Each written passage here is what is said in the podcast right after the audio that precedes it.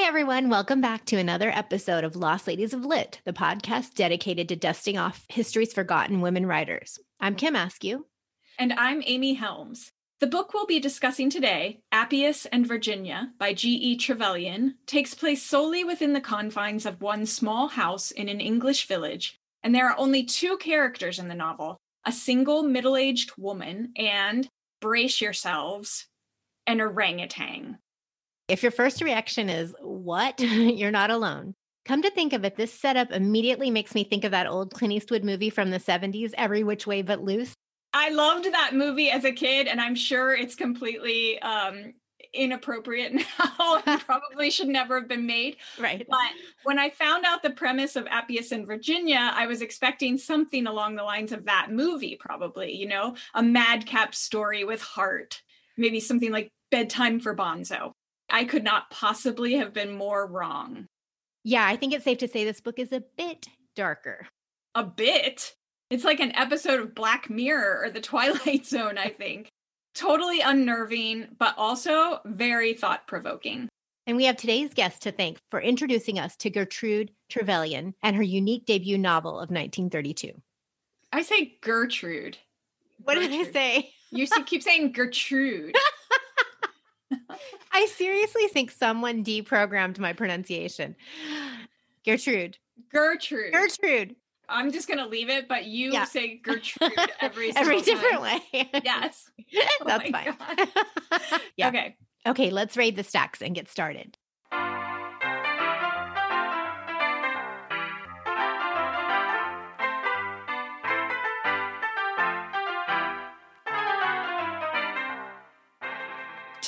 Guest is Brad Bigelow, editor of neglectedbooks.com, a website devoted to unearthing books that have been neglected, overlooked, forgotten, or stranded by changing tides in critical or popular taste.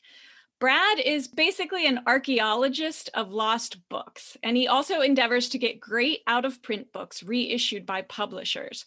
Now, if you want some really great book recommendations, you need to go check out his site and subscribe because it offers such a wide range of fascinating titles accompanied by really great deep dive articles. I'm so excited every week when I get your newsletter, Brad, because it's always fascinating. I need to like devote a little bit of time to sitting and reading through it all. And it's always very much a pleasure to get those emails.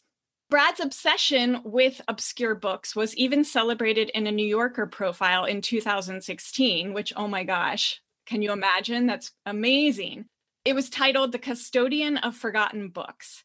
Just last year, he completed a master's program in biography and creative nonfiction from England's University of East Anglia. And he's now hard at work on a biography of forgotten American writer Virginia Faulkner for the University of Nebraska Press. So, incidentally, Brad, we should mention, is also a retired U.S. Air Force officer and NATO civil servant. So, we've got quite the Renaissance man with us today, and we're going to get into his story a little bit more later. But he definitely knows a lot about Gertrude Trevelyan. So, we are so glad he reached out to us about her. Brad, welcome to the show. Well, thanks, Amy and Kim, and uh, thanks for giving me the opportunity to talk about one of my favorite neglected writers. Gertrude Trevelyan. Okay, so you had initially contacted us and suggested we look into GE, which stands for Gertrude Eileen Trevelyan. When did you first discover Trevelyan, and what do you remember about reading her novel Appius and Virginia for the first time? Well, I've always been on the lookout for books that are distinctive but have, for whatever reason, become forgotten. And about three years ago, I read a passing reference to Appius and Virginia that said it was a story about a woman trying to raise an orangutan as a human. And that was enough to spur me to go find a copy because of just how bizarre that story sounded. That was the pitch you gave me also. And I was like, are you kidding me? Yes. Right. Yeah. I, so it was almost exactly three years ago. In fact, my wife and I were at a uh, Ayurvedic spa in Germany with no Wi Fi. So I had three days, I had a couple of books, and that was one. I just sat, read it straight through. It was wonderful. It's definitely different. Yeah. With that said, would you mind giving our listeners a little bit of a spoiler free summary of the plot? You kind of gave us the elevator pitch, but can you yep. dig in there a little more? Sure. So this book opens in medias res, as they say, in the middle of the action uh, Virginia Hudden, who's an English spinster, probably in her 40s, She's sitting in this isolated country house, observing a little creature sleeping under a blanket in a crib. And I say little creature because we quickly learn that she's in the midst of this experiment that came to her one day when she was visiting the London Zoo. And when she decided, watching the apes, that if a young ape were taken at birth and brought up completely in human surroundings, exactly as a child, it would grow up like a child and, in fact, become a child, except, of course, for its appearance. And so, Appius and Virginia is the story of this experiment. The spoiler, of course, would be telling how the experiment turns out. So, we're not going to do that. No. no. We should point out that you, Brad, actually wrote the introduction to the 2020 reissue of the book. And in it, you mentioned that Appius and Virginia was compared to another novel that was published around that time. Can you tell us a little bit about that? Sure. Not long before Appius and Virginia appeared, an English writer named John Collier published a novel with the striking title of His Monkey Wife. And in it, a rather slow witted English schoolmaster returns from the Congo with a chimpanzee named Emily. And his intent is to give Emily as a pet to his fiancee. But Emily is actually quite smart, in fact, probably smarter than he is. And she's also smitten with the schoolmaster. And so she concocts this elaborate scheme to win his love that centers on her dressing up and passing as a human. So we have to buy that artifice. What it really is, is a wonderful satire of Victorian manners. And in fact, Emily herself is certainly the most likable character in the book because she actually, you know, outwits all of these humans in carrying out her plans. So I had read that book years ago because it's sort of a what you might call a well-known forgotten book. It's been reissued a number of times. Uh, and it's kind of a comic classic. And so when I saw that comparison, I thought, wow, you know, it'd be great to find another book like that. Uh, and of course, it was nothing like that. Yeah, as we mentioned in the introduction, I was going into Appius and Virginia expecting this comic romp. And then I was like, oh boy, it stopped me in my tracks. Mm-hmm. Right. Um, so the book takes place in a small cottage that Virginia has rented for the purpose of conducting her experiment. The story takes place in the nursery, the garden, around the hearth. So, in that sense, it all feels very quaint and safe. But right off the bat, like I said, I felt a strange foreboding. So, Brad, can you talk about the tone of this book a little bit more and the techniques that Trevelyan employs to make it, I think, a psychological thriller? Absolutely. Because this is really how, in my opinion, Trevelyan distinguishes herself in the book. She was drawing, of course, on this stream of consciousness approach to narrative that had kind of been pioneered in the, the decade before her by people like Dorothy Richardson and May Sinclair, et cetera, in which you follow the action through the eyes and thoughts and also the blind spots of a character. And in this case, the whole story is related through Virginia, who's this willful idealist, really committed to her experiment, and through Appius, the orangutan. Now, of course, Virginia sees the world as we might, so channeled through her lens of the desire to see him become a human through her experiment. So, as we follow the action, we see how she systematically interprets everything in terms of success of the experiment. She's always reading into things of, oh, this is working or this isn't working. Well, Appius, of course, is not a, a rational being, and he understands none of this. So when Trevelyan is relating things through his eyes, what we see really is this world of sounds and shapes and sensations, which have no rational context. So when he sees this storm blowing outside his nursery windows, the way she describes it is, you know, blackness, big moving things, big still things, big black thing, stillness, whiteness, dazzle. She's just using impressions. And so they're not thoughts. In fact, several times in the book, there's a phrase that recurs, which is, he had no thoughts. But she relates that still. So we're very convinced that we are seeing the world through the eyes of this orangutan. And so we know that you can't bring these two very different beings together who are seeing the world fundamentally differently without expecting that eventually there's going to be some kind of collision taking place. And that's where you get the tension. It's how long is this going to last? Mm-hmm. Right. And as you said, Trevelyan alternates between the point of view of Virginia and Appius throughout the book. And despite being motherly, Virginia actually feels like a villain at times. It was really hard to witness her control over Appius, even when he's an infant. It felt like child abuse. Yeah, there's actually a passage. So we see Appius as a little tiny baby at the very beginning in his crib, and then we start to see him growing up, becoming a toddler. There's a passage when Appius is playing in the backyard, but he goes a little bonkers out there. He decides to climb a tree, which he had never done before. And Virginia really does not like this because she's concerned. She's concerned he's going to get away from her somehow. So she's trying to get him to come down out of the tree. He ultimately falls and he messes up his clothes, which Virginia never likes when Appius gets his clothes out of sorts. and he always is wearing like a cute little sailor suit, you know, the cutest little things. So when he lands, having fallen out of the tree, she grabs him, she shakes him violently and scolds him. And Trevelyan writes, Appius stopped struggling and stared at her with wide open, tearful eyes. He did not in the least understand what she was saying. It contained words, clothes, tree, socks, which he had been taught to repeat after her when she said them slowly, pointing at the objects. But their connection and even their significance in this outburst altogether escaped him it really made me think about how many children and animals are mistreated because of a lack of understanding. That scene where she shakes him, you're just like, oh, wow, it's chilling. And that idea of language and the meaning of words ultimately plays a critical importance in the book, right, Brad?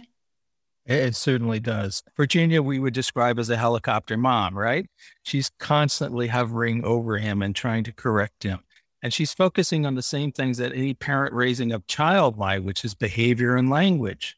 So she trains him to dress and eat like a child and tries to teach him language through this repetition of words and these, you know, to put it bluntly, monkey see, monkey do kind of uh, repeating of, of action. And he does learn, but he doesn't, of course, learn language. What he learns is patterns of activity. So it's sort of a Pavlovian programming going on. He starts to associate words with things and actions. And he associates mama. He thinks of Virginia as mama, but he doesn't think of her as mama as a child would think of its mother. That's just a sound that he associates with her. To use a linguistic example, Noam Chomsky used to use two phrases to illustrate this concept of what a phoneme, which is a sound that has a meaning and he would have two phrases, which is John is eager to please and John is easy to please. Now we hear that, and the difference between eager and easy, we know that they have different meanings. For Appius, they're just sounds. They literally are just sounds. She really is ahead of her time in understanding you can't attribute conscious rationality with an animal. So her ability to switch back and forth between those kind of sensibilities, I think, is one of the remarkable things in the book. I kept thinking of my dog. That's exactly how Appius responds to things, is the way a dog would respond to the words. So, yeah, and getting back to Virginia's strictness, you know, her anger stems from the fact that, like any child or wild animal, Appius really is a handful he makes messes, he throws tantrums, he gets into trouble. When he is flinging oatmeal all over the dining room, I was thinking, I've been there, you know, I've, I've cleaned up lots of messes like that. So during the time that I was reading this book, I was out in public. I was dropping my son off at camp, and there was a nanny there who was dropping off a little boy, and she was talking to another woman and she said, Yeah, this kid, you know, when they hired me, his parents said, Oh, he's always getting into trouble. You're going to have your work cut out for you. And she said, I told the parents if he wasn't getting into trouble, he wouldn't be a kid. I thought that was so insightful of her. And I was like, wow, that's a wonderful nanny. You know, she sort of lets him be who he is. And it really made me think about the book when I heard her say that because she understood what Virginia doesn't Virginia's just obsessed with molding Appius into this perfect human. And I think a lot of even the most well intentioned parents attempt to do that with their own children. And we know, of course, that Virginia's doomed to fail, especially yeah. with an orangutan, but also with a child. And then on the other hand, as readers, we feel tremendous empathy for Appius. And even though, Brad, like you said, it's very fragmented how she shows his consciousness, you do find yourself feeling for him. Do you have any favorite passages from the early part of the book that maybe showcases this a little bit? Yeah, well, actually, uh, let's go back to that scene that you were just talking about, which is where he gets loose and he tries to climb a tree. Virginia sees this as misbehavior. You know, she shakes him. Uh, she she straightens his clothes. She doesn't like him getting messy, as you said. Well, he's seeing this in a completely different way. So, to quote from the book, he knew vaguely that he had been swinging, which was pleasant, and had almost freed himself of these extraneous skins. Okay. You know, I mean, clothing to him is just this why am I wearing two skins, which always clung to him, holding his limbs in uncomfortable positions and pulling at his growing fur. He knew that now he was being shaken, which was not at all pleasant, and that he was no more free. The skins were being fastened onto him again very tightly all over and tucked into place. His face and hands were being rubbed clean with a handkerchief, so there was no more friendly earth and nice smelling tree moss left on them. He was not free because of all these things, but still more, he wasn't free because of the steely, scolding voice that went on and on and would never stop until it was satisfied by his obedience, and because of the hard, flat eyes that looked at him coldly and levelly, following and holding his glance so that he could never get away. I mean, we can all imagine that, you know, when you're with this tyrannical disciplinarian, she really gives us that experience again, but through his eyes and his sensibility. Yeah, so hearing his version of it or reading his version of it is actually chilling. Yeah, it's like she's a monster. You know, you're left wondering what is so broken within her to have made her so obsessed. I mean, it's crazy right off the bat that she's even undertaken this experiment, but then the level at which she tries to make it work just seems crazy. Yeah, it seems like she has some serious mental health issues. So I'm curious, Brad, what's your take on Virginia? Well, you know, earlier I described her as an idealist, and the idea that has taken hold of her is this idea of turning Appius into a human through just the same sort of training by which you might train a dog to heel if you're trying to get it to learn how to walk properly on a leash. But in her defense, we have to remember what Trevelyan tells us about what the alternative to this is, because she has this flashback early on in the book where she leads us through how she came to this idea. And this idea came to her when she is living as a middle aged woman in this woman's boarding house in London. And she's really not doing much more than having tea from time to time and going to museums and the zoo and borrowing books from the lending library.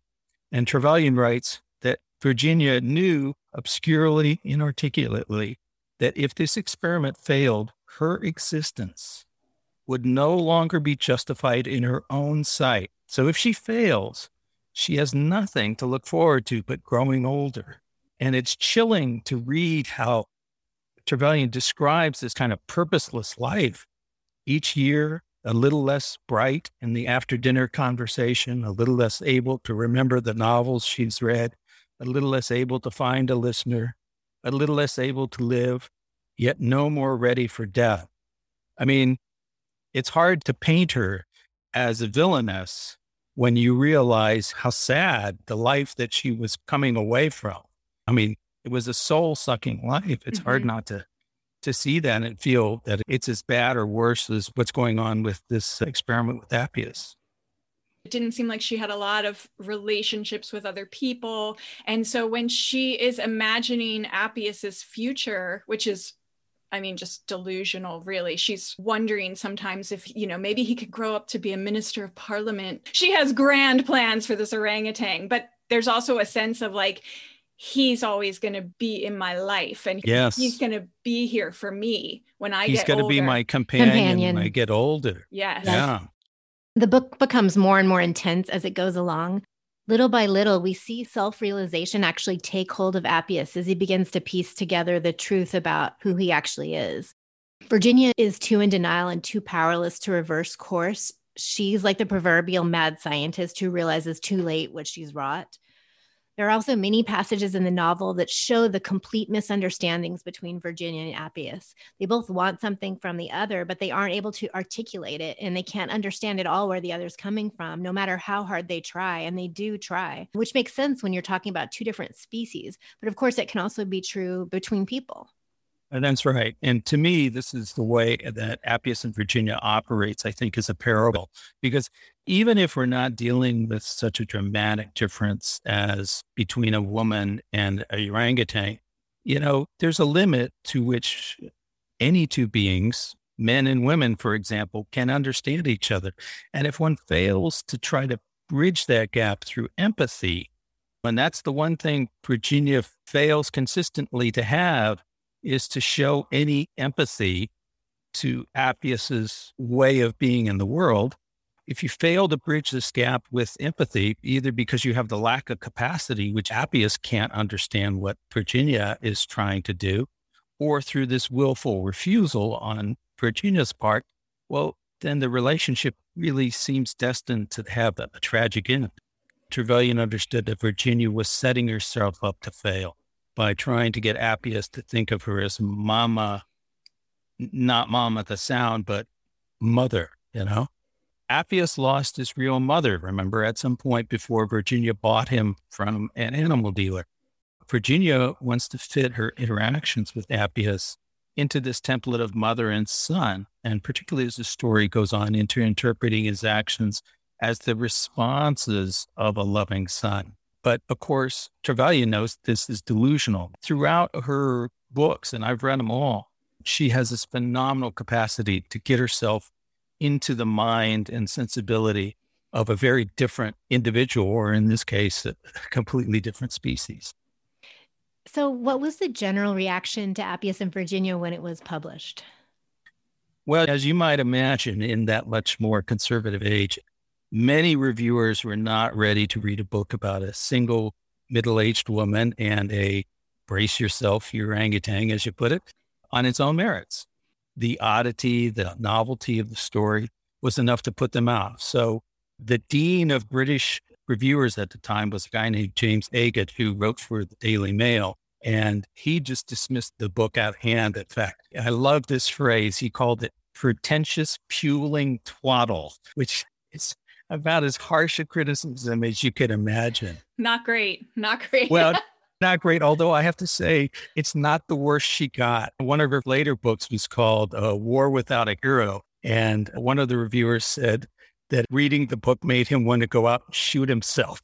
Whoa. Oh my gosh. Poor Gertrude. yeah. That's because hard. she was never anything but intense when she threw herself into this exercise of creating these different conceptions of the world in her different books. They're very intense books. Doesn't the extremity of those reviews almost make you more intrigued? Absolutely. Absolutely. It feels like, oh, I got to read this now, you know. Absolutely. Absolutely. Yeah. And in fact, I wrote something recently about that which is you know, one of the ways I find these books is by going through old book reviews. And very often it's not the ones that get the, well, this is a masterpiece that intrigue me. It's the ones that are condemned for being odd or just not fitting into some preconception of the reviewer's idea of what's proper literature. Those are the ones you go, hmm, let me check into that. Those are going to be the ones that are kind of ahead of their time. Yeah, genius right. method they're taking risks. And one of the things I really love about Trevelyan is she took a risk in every book. And I think from an artistic standpoint, she took the risk and saw the reward. But, you know, there were a lot of people who said, oh, this is, you know, this is just too intense for me, or this is just too strange for me. People weren't ready yet. Mm-mm. Right. But now we are. So, when I was reading the book, it reminded me a lot of a 1958 science fiction novel called Flowers for Algernon, which was about an experiment on a developmentally disabled man. I, saw a lot of connections between the two. And I was also thinking a lot about Emma Donoghue's Room as I read it, just because we see the point of view of somebody who's never known the outside world and therefore has a very limited scope on what he perceives. Yeah, I have to admit, I've never read Room because I didn't know if I could handle it. There are some similarities. Yeah. I also kept wondering if the book was going another direction as Appius became a quote unquote man. And I'm almost embarrassed to say this. Um, but did you read the 1976 prize winning novel Bear by Marion Engel in college? If you did, you might know where I'm going. But suffice to say, this book doesn't really go there, but it does feel very different from anything else I've read from this time period, particularly from women writers. Yeah. And Kim, I know what you're talking about. And I did have that sort of sense of like, okay, Appius is a wild creature. He's going to have urges. Like, what's going to happen here? I was wondering if she was actually going to go there. I'm so glad I wasn't the only one. But as it as it went on, I started to realize it probably wasn't going to go there. But I'm glad that I wasn't the only one that went there. Well, you know, it, it's funny because of course Bear has been reissued recently, and I think there's been a lot of talk on book Twitter about Bear. And I'm not sure you would have necessarily had that anticipation if you weren't aware of the story in Bear, which is, as you said, quite different. Mm-hmm. Yeah. This is a little bit of a tangent, but you know, there was a time when people were adopting monkeys, and my uncle actually had one. He was in the Navy and they had a monkey for a while. They put a diaper on him. He lived in the house with them, and, you know, it didn't work out. But anyway, it was a thing. I guess, you know, a lot of people maybe thought that they could do something. Well, it's really just been within the last maybe 40 years that you've seen this, you know, major switch, not just in terms of our understanding of the divide between animals and humans, but also kind of the ethics of that. I mean, people weren't talking about the ethics of trying to bridge that boundary in the 70s or 80s. And now we're, of course, hyper attuned to that. And I think, you know, for good reasons that we do understand that there is a limit to how far you can bridge that gap. Yes. And how far you should try to bridge it. Yeah. Anyway, so back to Trevelyan. What do we know about her life or upbringing? Is there anything about her life story that would have shaped her into telling a more out there story like this one is? As far as I've been able to determine, and, and I think I've dug up as much material about her as anybody has ever tried to, there's no precedent. There's no indicator. She came from a very kind of sheltered life. She was the only child. Her father had a comfortable level of wealth, so he never worked.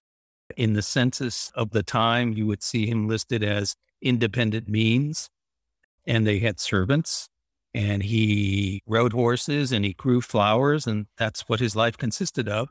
And she went to a girls school uh, boarding school. She went to oxford uh, lady margaret hall which was one of the first women's colleges at oxford. But there's no sign of where was this going to come from. She was a very quiet person. I think as far as i can tell she suffered from tuberculosis on and off throughout her adult life so she went to Oxford. She got this worldwide fame because she was the first woman to win something called the Newdigate Prize, which is an award given each year for the best poem written by an Oxford undergraduate on a set topic. But in reality, she was a very, very private person. She later wrote that when she was at Oxford, she didn't play hockey, she didn't act, row, take part in debates, literary or political parties and she failed to conform to the social standards commonly required of women students. So she graduated, she got a degree, she had all this hoopla. She went to London, she found herself a flat in Kensington, uh, and she went to work writing. And, you know, in many ways, she was the model of what Virginia Woolf wrote about in A Room of One's Own. You know, if you have talent, if you have a room of your own and 500 pounds a year, then you can create the kind of work of art that you should aspire to create. And she had all of that. And she did create these wonderful works of art. But there's kind of a lesson to be learned from her life, which is just turning out wonderful works of art, amazing works of art, without having that network doesn't guarantee that your work is going to be remembered. Mm-hmm. Yes. And then sadly, only eight years after Appius and Virginia was published, her life was tragically cut short. Do you want to tell us what happened, Brad? Yeah. Well, one night in October 1940, which was early on in the London Blitz, so this is right after the Battle of Britain, her flat was hit by a German bomb. She was severely injured. Probably all of her papers were destroyed. And her parents took her home to Bath to be cared for, and she died a few months later. And she had a couple of obituaries in some of the papers, and that was the end of it. Her books fell out of print, and her name literally does not appear in any literary history of the time. That's so tragic. And how old was she again when that happened? She was 37. 37. Wow. That's heartbreaking. Yeah. And to think she still had so much mm-hmm. that she could have done, you know, so much more she could have written. Mm-hmm. It does look like she wrote eight novels before she died. Correct me if I'm wrong there. That's right. Appius and Virginia, however, was the only one that was also published in the US. So I know, Brad, you've read her other books. Are there any others that are still in print somewhere that we could read or that are worth checking out? And then I know you mentioned that she kind of took a risk with all her different books. Are they all as dark as this one? Well, yes, yeah, she did write eight novels, of which there are two in print. One, which is Appius and Virginia, which has been reissued and also her second novel, Hothouse, which is based on her time at Oxford. So it follows this very impressionable undergraduate through three years at Oxford. Uh, Hothouse is available and print on demand. Somebody brought it out right after Appius came out. I've been discussion with some publishers about some of the rest of her books. I have a feeling within the next two to three years, we'll see a number of them come out and, and hopefully as a result, people start to really appreciate the importance of a work. To answer the other question about the dark element, no, they're not all necessarily that. They're all intense. They're absolutely all intense. In fact, one of the books that I'm hoping that we'll see print within the next couple years is uh, one of the later ones called William's Wife, which is about this woman who she becomes the second wife of a very stingy man, and his stinginess infects her mind and sensibility to the point that after he dies, she essentially goes through these series of downsizing so that at the end she's living in this hovel in London surrounded by her furniture and she spends her days combing the streets for food out of garbage cans because she doesn't want to spend any money on food. You know, as you're reading into this, you're saying this is somebody who's losing mental control of her life. And that's a very intense experience to go through reading, you know, 300 pages of that. Yeah, that sounds like a good one. I'm ready for a Trevelyan resurgence. I think we got to make it happen, everybody. Definitely. and speaking of this, Appius and Virginia was reissued last year by Eye and Lightning Books in association with Abandoned Bookshop. Yay for that.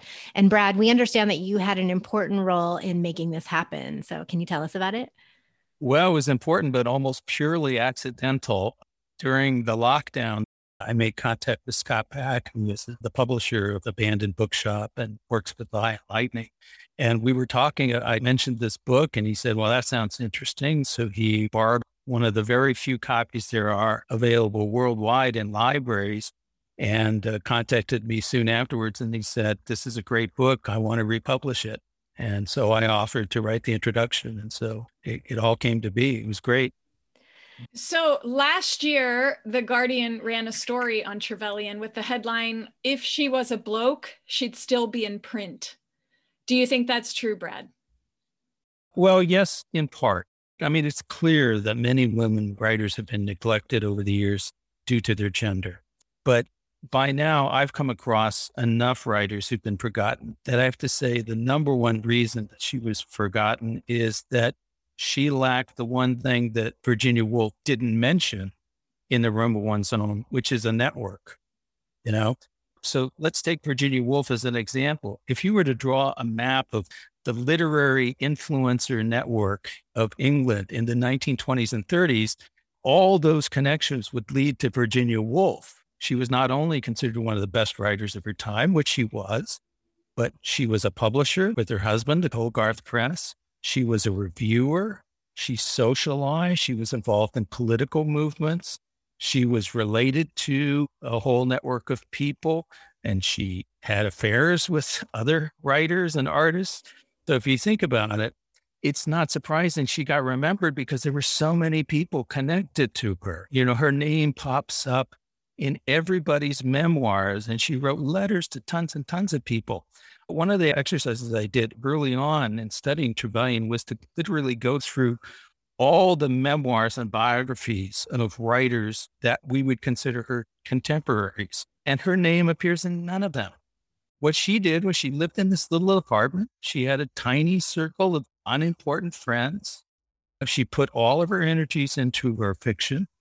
It's sort of a cautionary tale for other writers, which is talent alone is not enough to ensure that your work is going to be remembered. And the corollary to that, which you guys know, and I know from looking after these neglected books, is that being forgotten doesn't mean that the book is necessarily of lesser merit to the books that stay in print. Mm-hmm. That's right. I know. And I think I always had that kind of snobbery when I was younger. You would hear the like 100 classic books of all time. And I wanted to make sure I read through all of them. And now, especially as we're doing this podcast, I'm like, wait a second. I had always kind of assumed, oh, yeah, never heard of it. Probably didn't need to hear of it, you know, probably not worth reading. And you're absolutely right. It's completely not true. Thank God we were wrong, though. Now it's like, phew, okay, there's plenty of stuff out there. We'll never get through all of it. We'll never run out. Yeah. It's a relief, actually. yeah. And that I think you're right. It is really good advice for writers even today. I mean, there's the, sort of fantasy of the writer alone in her garret, you know, solitude. If you build it, they will come, sort of. Yeah. And it's yeah. not true. And anybody who's written a book these days knows also you need to be out there being your own marketer. I would draw the line at maybe having affairs with tons of people. yeah. anyway, so back to you, Brad. I'm sort of fascinated by your story, and I think Amy is too. I should also mention I'm an Army brat. My dad was in the military. So, how did you go from being a U.S. Air Force officer? Thank you for your service, by the way, to the keeper of forgotten books? Well, for most of my adult life, actually, the two have gone hand in hand. So, the, the Air Force was very generous. They gave me a scholarship that put me through college, but the condition was I had to get a technical degree. So, I took a degree in math. This was back in the late 70s when college was affordable. And I loved English and I took English electives while I was taking my technical classes. And I loved that stuff so much that I essentially went to summer quarters and paid my way to get a second degree in parallel with that. And somewhere early on, I started finding these amazing books that had, for some reason or another, gone out of print. And I started amassing a collection of it. And, you know, like most English majors, I was a frustrated writer. So about 15 years ago, I decided I knew how to build websites by that point, and I decided that I would start writing little pieces about some of my favorite neglected books and put them up.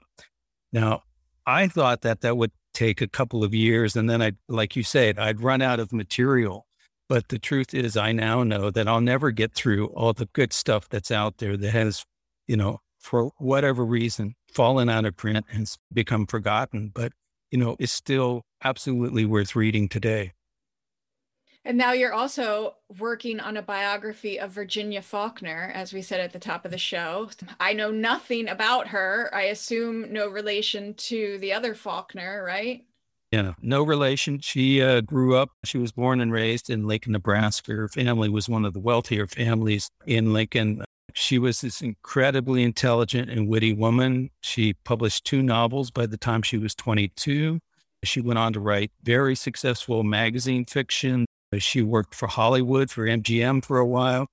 She wrote some things for Broadway. She wrote radio shows like Fred Allen, Duffy's Tavern. But then she kind of had what we would call a midlife crisis today. So when she was in her early 40s, she kind of hit a wall compounded by alcoholism. And her brother said, Why don't you come home? You know, let's see if you can kind of restart your life, so to speak. And she did. And so she actually put writing away completely. And she became an editor with the University of Nebraska Press. And she built that into one of the best uh, university publishers in America. She was very important, bringing lots of Nebraska writers like Wright Morris, keeping their work in print or bringing it back into print. And most importantly, she was really instrumental in this kind of revival of Willa Cather studies that started in the late 60s and 70s. Do you know Melissa Homestead? Yes, absolutely. I know her. And in fact, I can thank her for helping me get a Cather grant for my research. Nice. Oh, we got a little. we love the connection. Kevin Bacon. Yeah, yeah. and everybody, if you want to know who Melissa is, go back to our episode on Edith Lewis. Melissa is a professor at the University of Nebraska. So that's a great episode as well. And Brad, I loved hearing about your whole story. And I think you are truly a book lover after our own heart. And we're so glad you're out there leading the charge to get all these forgotten authors the attention they deserve. And I would also say again, go subscribe to neglectedbooks.com. It will really add to your to be read pile. You know, literature is a landscape and you know, you were talking about the hundred great books that you should read. Well, those are like the freeways. You know, those are the ones that everybody's going to take if they're going to go through the land of literature. But as you know, I mean, California is a great example. Some of the greatest places in California are the places that you can only get to on a two lane road. And literature is that whole landscape. And so if you only take the freeway, you can't really say that you experienced the literature of a time. And what you're doing and what I'm trying to do is simply to say there are other routes to get from A to B. They might be a little slower, might be a little windier, but they're still worth it. In fact, in some cases, you'll see scenery that blows away anything you might see at the top 10 national parks sort of places. Go get lost on the dirt roads, everybody. Yeah, absolutely. Seriously. Yep. And thank you both for this opportunity. It's been a real delight. It was wonderful to have you. Keep up the good work, guys. Thank you. Talk Thank to you Take soon. care. Bye bye. So that's all for today's episode. Listeners, we hope you check out Gertrude Trevelyan's Appius and Virginia and go subscribe to neglectedbooks.com. Okay, you say that part. Okay, okay. I'm gonna let's switch it. Okay. Yeah. So that's all for today's episode. And listeners, we really hope you go check out Gertrude Trevelyan's Appius and Virginia. Got any of your own Lost Lady recommendations for us? Be like Brad and shoot us an email to tell us. We love hearing from you. And don't forget to leave us a five star review wherever you listen to this podcast if you're enjoying our program. Until next week, everyone. Bye.